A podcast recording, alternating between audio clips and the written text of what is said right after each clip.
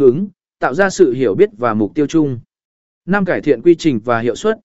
Bằng cách cung cấp hướng dẫn và tài liệu hữu ích cho đối tác cung ứng, bạn có thể giúp họ cải thiện quy trình sản xuất và cung ứng. Điều này có thể dẫn đến sự tối ưu hóa và cải thiện hiệu suất trong chuỗi cung ứng. 6. Tạo giá trị cho đối tác cung ứng. Nếu bạn cung cấp thông tin hữu ích và giá trị cho đối tác cung ứng thông qua content marketing, họ có thể cảm thấy họ nhận được sự hỗ trợ và tôn trọng từ bạn. Điều này có thể làm tăng sự hợp tác và sự